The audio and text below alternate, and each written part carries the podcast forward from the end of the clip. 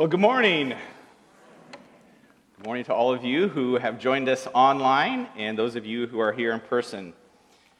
Well, our new sermon series is entitled Justice. And you know, we all have an innate sense of justice, of right and wrong, of fairness. And it comes out uh, all the time in everyday kinds of ways. We hear this all the time things like, hey, don't butt in line, that's not right. Or, um, hey, I was here first, I get to go first. I think that about three times a week at this intersection of Worcester and Kings. Like, what? You didn't even stop. I was here first. Uh, that is wrong. You know, something's wrong with that. Where's justice? You know, we think things like, well, how, how would you feel if someone did that to you? Or we say, aha, he got what he deserved. When we think instant karma, what we're actually thinking is instant justice. It's about justice, right? We say, hey, that's not fair. He broke the rules. So, where does this come from? Where does this universal sense of justice, this desire for justice, this demand for justice, where does it come from? Well, it comes from the fact that we are made in the image of God, and God is righteous and just. And so it's no surprise that justice is a buzzword in our society.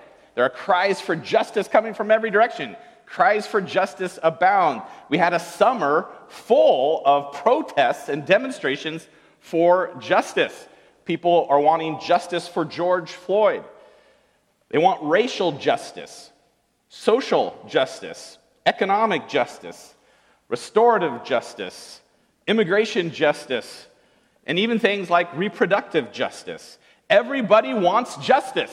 We want justice. Now, these cries for justice grab our hearts, don't they? They grab our attention and they grab our hearts. Who is against justice? Nobody is. We all want justice. But before we jump on the bandwagons of justice, maybe we should think about what the word actually means. Maybe the word doesn't mean what we think it means. Uh, so, we want to take a look at the whole concept, the idea, the outworking of justice from a biblical perspective. Because, on one hand, we want to make sure that we're not jumping on justice bandwagons that aren't just at all. But we also want to challenge our hearts to realize that maybe we aren't passionate enough or persistent enough in pursuing justice in our world. What does the Bible say? What do we need to do? All right, let's jump right in. This is going to be kind of a foundational, lay the foundation sermon for the next four weeks. And so it's going to be pretty basic, but we, we need to have our definitions clear. So we'll begin with this idea God is the source and the standard of righteousness and justice. God is uh, both the source as well as the norm, the measure, the standard of righteousness and justice.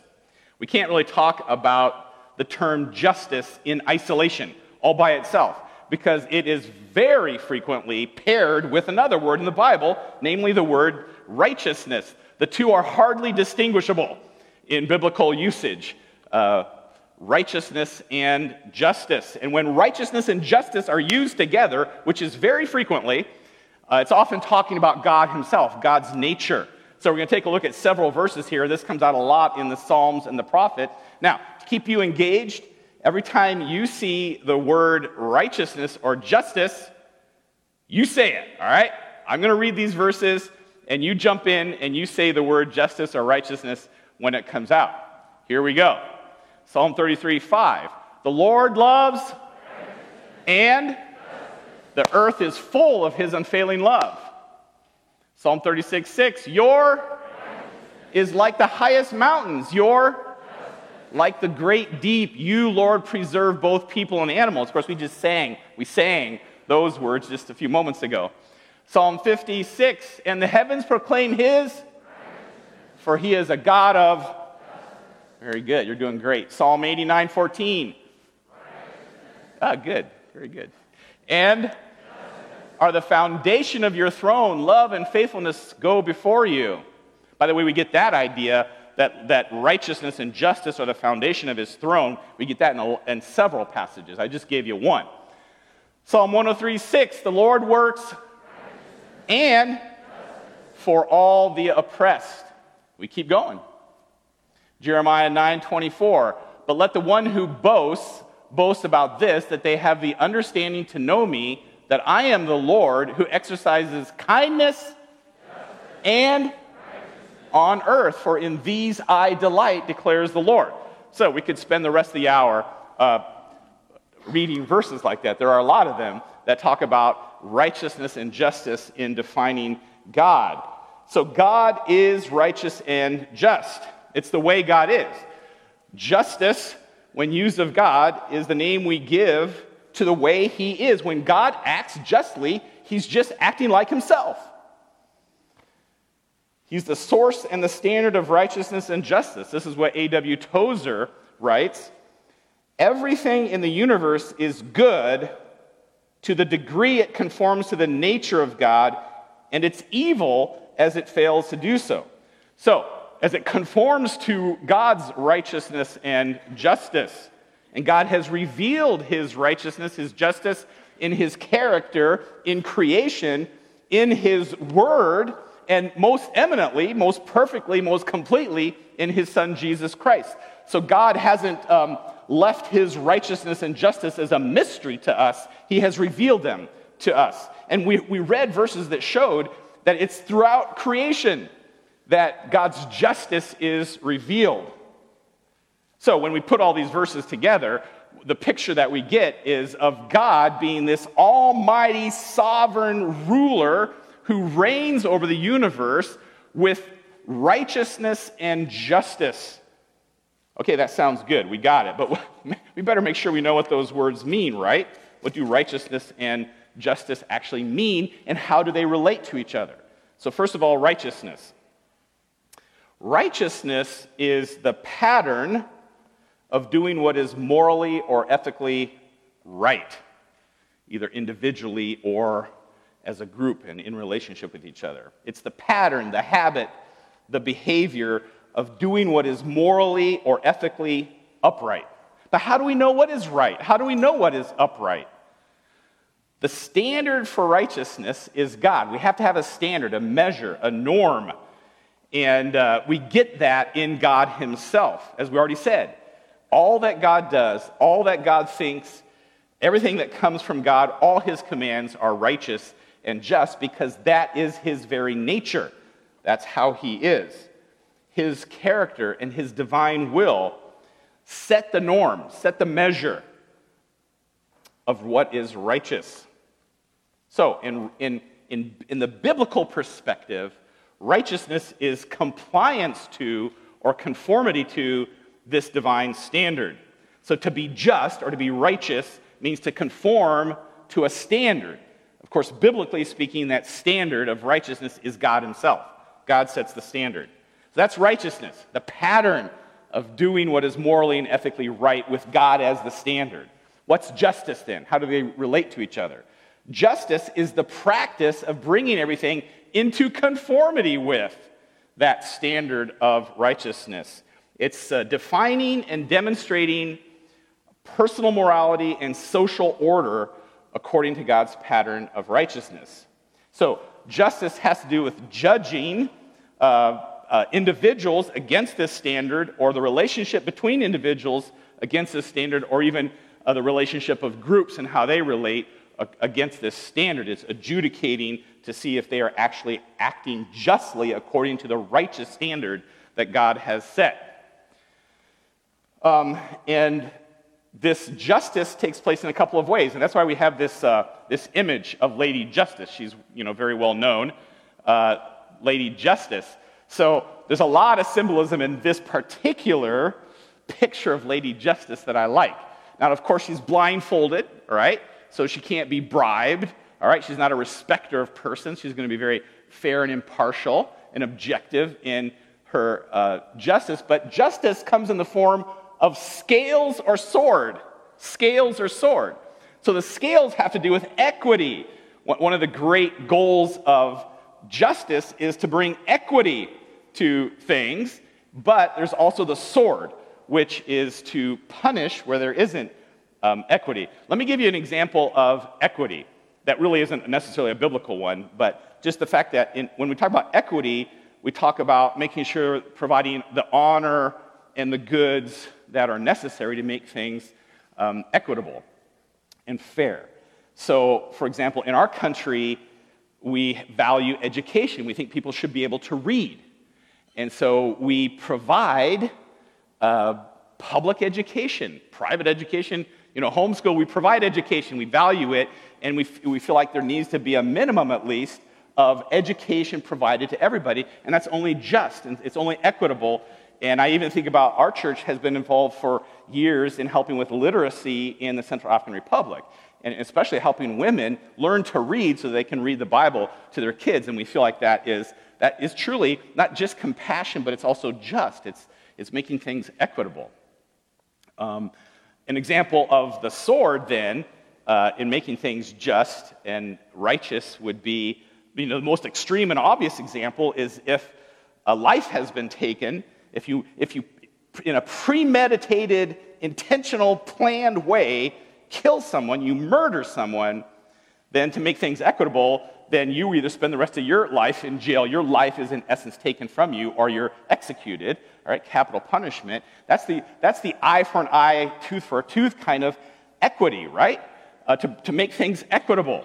That's, um, that, that's what justice is about. But let me give you some more illustrations. I thought of this one. Um, we lived for uh, one and a half years down in southwest Germany, not far from a town called Rothenburg. And Rothenburg was a, a medieval walled city. And uh, here's a picture, I think, of the, the marketplace at Rothenburg. It's a lovely place to visit. There's the courthouse, the Rathaus. And if you look to the left there, you see an entryway. On the far left in that white building that's still the courthouse is an entryway. And you can take a look at the next picture, and right beside the entryway to the courthouse, you see these, um, you see these rods, these iron rods of different sizes. Well, what's that all about? Well, these iron rods are the standard, the norms, the official measures for things. And right, right next door is what's is the marketplace. And so you're selling and you're buying stuff. And if there's any dispute about whether something is fair and equitable, you can just, you know, that, that piece of cloth that you're selling me isn't long enough. You say it's five yards, but it's not. And there's a dispute, there's an accusation of injustice, and you can take it and you can measure it against the standard. And so the, the standards are righteous, and the act of justice is to make sure that the cloth or the, you know, it can be measures, so it can be wheat or who knows, vegetables, I don't know, bushels. I, but the measure, making sure that uh, what is sold and bought uh, complies to those standards, that is justice. All right, I'm going to give you another illustration. um, let's just say that this is the yardstick of righteousness. All right, so this is the standard, this is the measure of righteousness. It's, it's an analogy, okay? All right, it's, it's not really righteous, but okay, let's just let's imagine that this is the standard of righteousness. All right, and so then there are different ways you have to say, well, is this is is this stick righteous? Well, justice measures it, and the answer is no. So something has to be done, all right, to conform it to the righteous standard. Uh, this is looking a lot better is this stick righteous? No, so something's got to be done to conform it to the standard. Ah, let's check this one out. How about this stick? Is this stick righteous? Yes, it is. All right. So, yay, we reward this stick. We affirm its righteousness, but we got to do something about these. All right, in order to conform them to the righteous standard. And uh, for, well, let's let's use a biblical example. Um, God says, now He gives us again His revealed will uh, about how we should behave, what is righteous. And one of the things He says is that we are not to steal. We're to respect other people's property. We're not to covet or to steal. That's the standard. All right? Well, along comes somebody and they actually do steal. They take something. And so, measured against the standard, they are not righteous and justice needs to be done. And in the case of the Bible, there have to be reparations made in order to make things equitable. The person who has stolen has to pay back sometimes double, sometimes more, in order to make things equitable again. Uh, another example would be the fact that God is gracious and compassionate and kind and merciful, and uh, says that the strong and the wealthy should help the weak and the poor, that you're blessed in order to be a blessing. And so the Bible even gives laws about that. For example, it says that farmers shouldn't uh, harvest in, in those days all the way to the edge of the field. Leave grain, leave produce for those who don't have much to come along and glean and to have something to eat. Don't pick every last grape off the vine. All right? Be generous, be compassionate, uh, share what you have. Uh, that, that's reflecting God's righteousness, God's heart. Uh, but then again, someone comes along and decides, no, I'm going to take it all for myself. It's mine. All right? I'm not going to demonstrate God's heart of compassion and kindness. I'm not going to come to his standard of righteousness. Well, that means justice needs to be done to make things equitable. And in the Old Testament, what happened was this went on and on, people living selfishly and not living up to God's righteous standard, and therefore they had to deal with their maker. And eventually God said, You're not being generous and kind and taking care of those who uh, need help, therefore I'm taking the land away from you. And he put them into exile. All right? So justice was then done. Okay, did you get the picture? Okay, righteousness and justice. Righteousness is the standard, the measure, the norm, and justice is bringing things into equity, uh, into compliance or conformity with that righteous norm. All right, second idea. First idea was that God is the standard and the measure of righteousness. And the second idea is this He expects humans to be mediators of His justice in the world. He expects humans, us, to be mediators of His justice in the world. That's how he set things up. He created Adam and Eve as his vice regents to mediate uh, his rule on the earth, to demonstrate righteousness and to uh, pursue justice. So we read things like this in 1 Kings 10:9. This, by the way, is the Queen of Sheba talking to Solomon. And uh, she understands things, she gets it. She says to Solomon, He, that's God, has made you king to maintain justice and righteousness. That's your job as a king is to maintain righteousness and justice.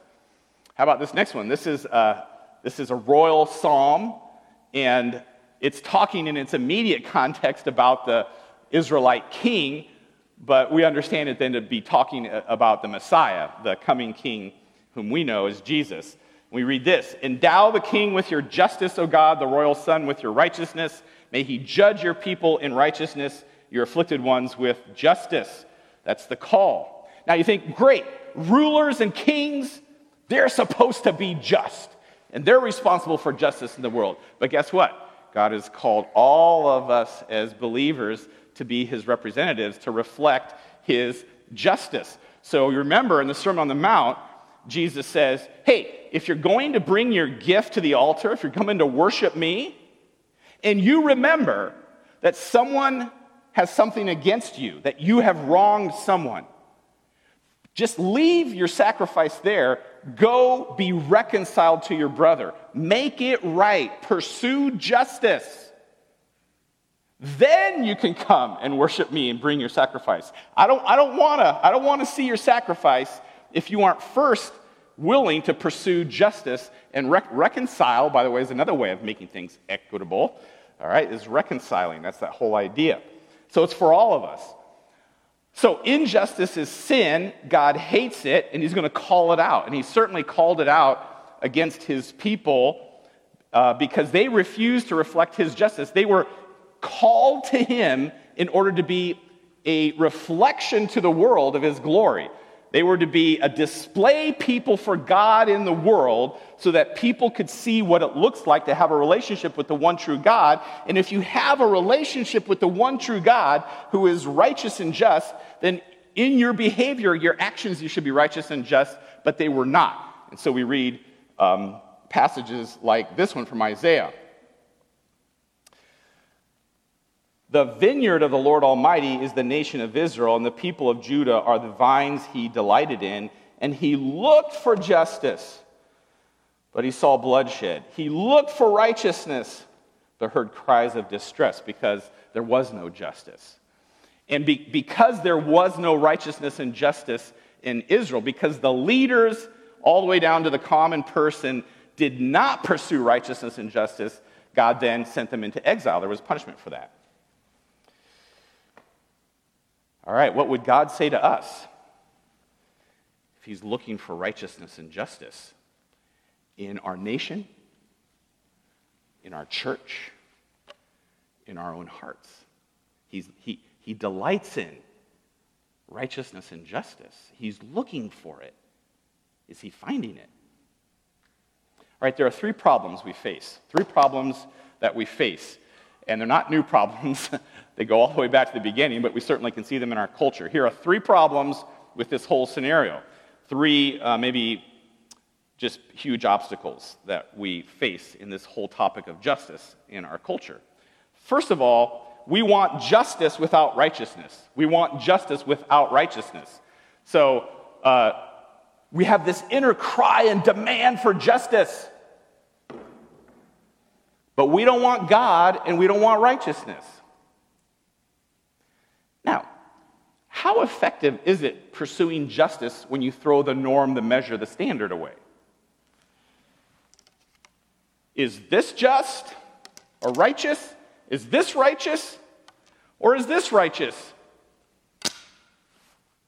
Who knows? Who can say?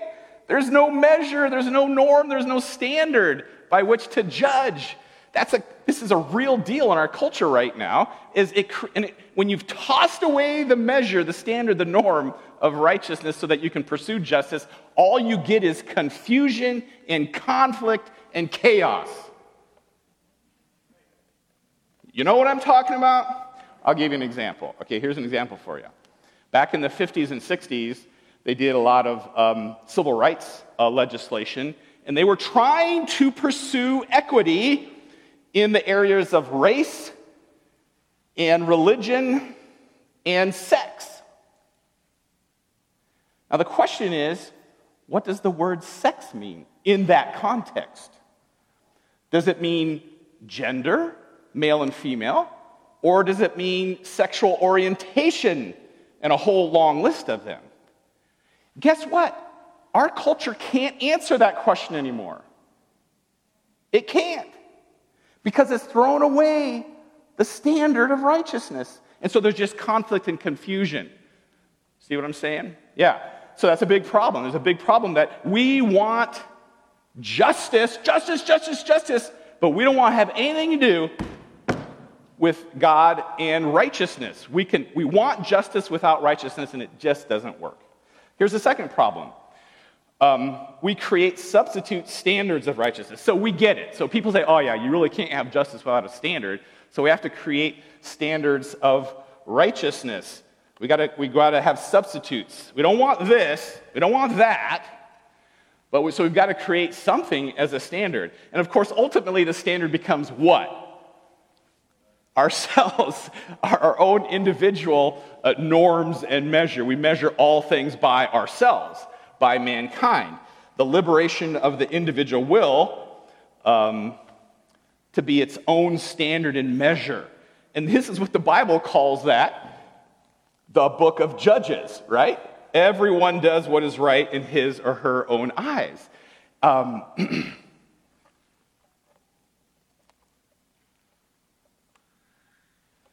Here's an example for you going on in our culture in a big way right now. It, because, because we've tossed aside God and his standard of righteousness, we still want to have some kind of thing. So we create a standard, and, and a big effort is being made right now to make the standard of righteousness based upon group identity. Righteousness and justice and morality are based on group identity. People are judged righteous or not and their actions are judged just or not based upon the group that they are a part of. The standard of righteousness becomes the amount of perceived oppression, discrimination, disadvantage that one's identity group has experienced.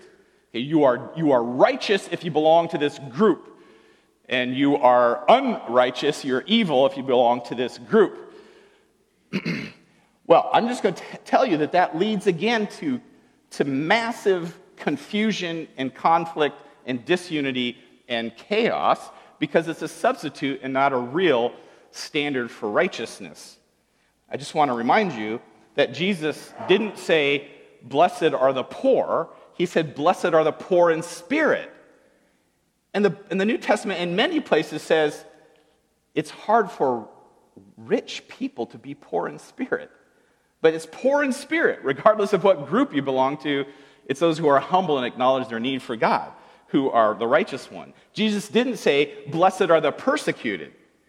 He said, Blessed are those who are oppressed and persecuted because of righteousness, because, because they stand up for this. If you stand up for God and His measure and His standard and His norm of righteousness, and you're persecuted because of it, doesn't matter what group you're a part of, you will be blessed. You'll be blessed. You'll rejoice. In the end, it'll go well for you. All right?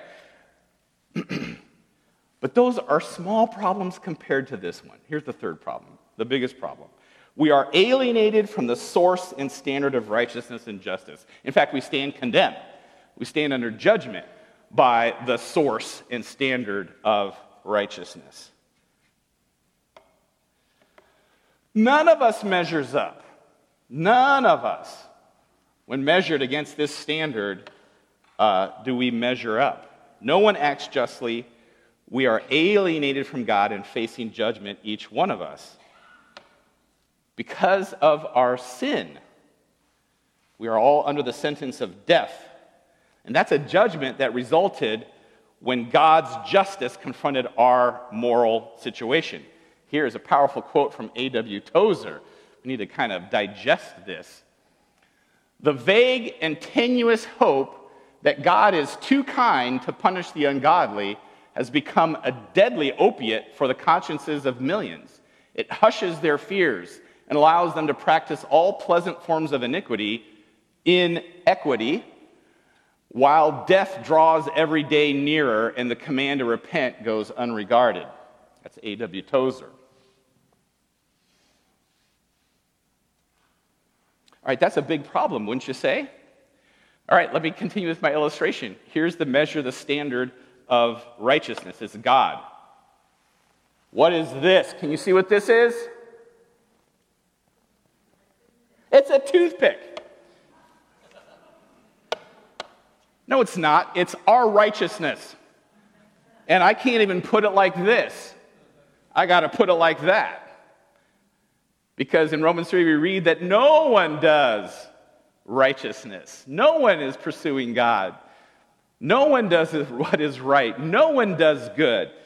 We, we, we do not stand up to the measure of God's righteousness. That's the biggest problem. That's the biggest problem. If we don't acknowledge that problem, we're not going to get anywhere with righteousness and justice in the world. Let me give you another example of this why we're, we all stand under the same judgment. Okay, he, here are words that people use to try to um, describe unrighteousness and injustice in the world today. They like to use the words, uh, the, these are the condemning words superiority and privilege. Okay, superiority and privilege, that makes you unrighteous. Well, here's the deal superiority is just another word for pride. And privilege is just another word for selfishness. And guess what? Everyone, everyone, everyone suffers from the sins of pride and selfishness. So there is no monopoly by any group on superiority or privilege. Because all of us are proud and selfish. We all stand condemned compared to God's righteousness. We just have different ways of expressing our pride and our selfishness. What everyone needs is repentance and to be reconciled to God. So, those are the problems, all right? We got problems. But there is a solution. God has given us a solution. And the solution, of course, is the gospel. The solution is the gospel. The gospel is absolutely central and foundational to all of this. The gospel is what solves this incredible problem. The gospel is what helps us to reconnect to God and to be made righteous by Him, and then to walk in relationship with Him and be able to reflect His righteousness and His justice in the world. So, the, the apparent contradiction between God's justice and His mercy were solved by the atoning work of Jesus on the cross. His, God's, God's righteous demand for justice was satisfied on the cross because he punished our sin on the cross. But his mercy was demonstrated for all time because he didn't punish you and me.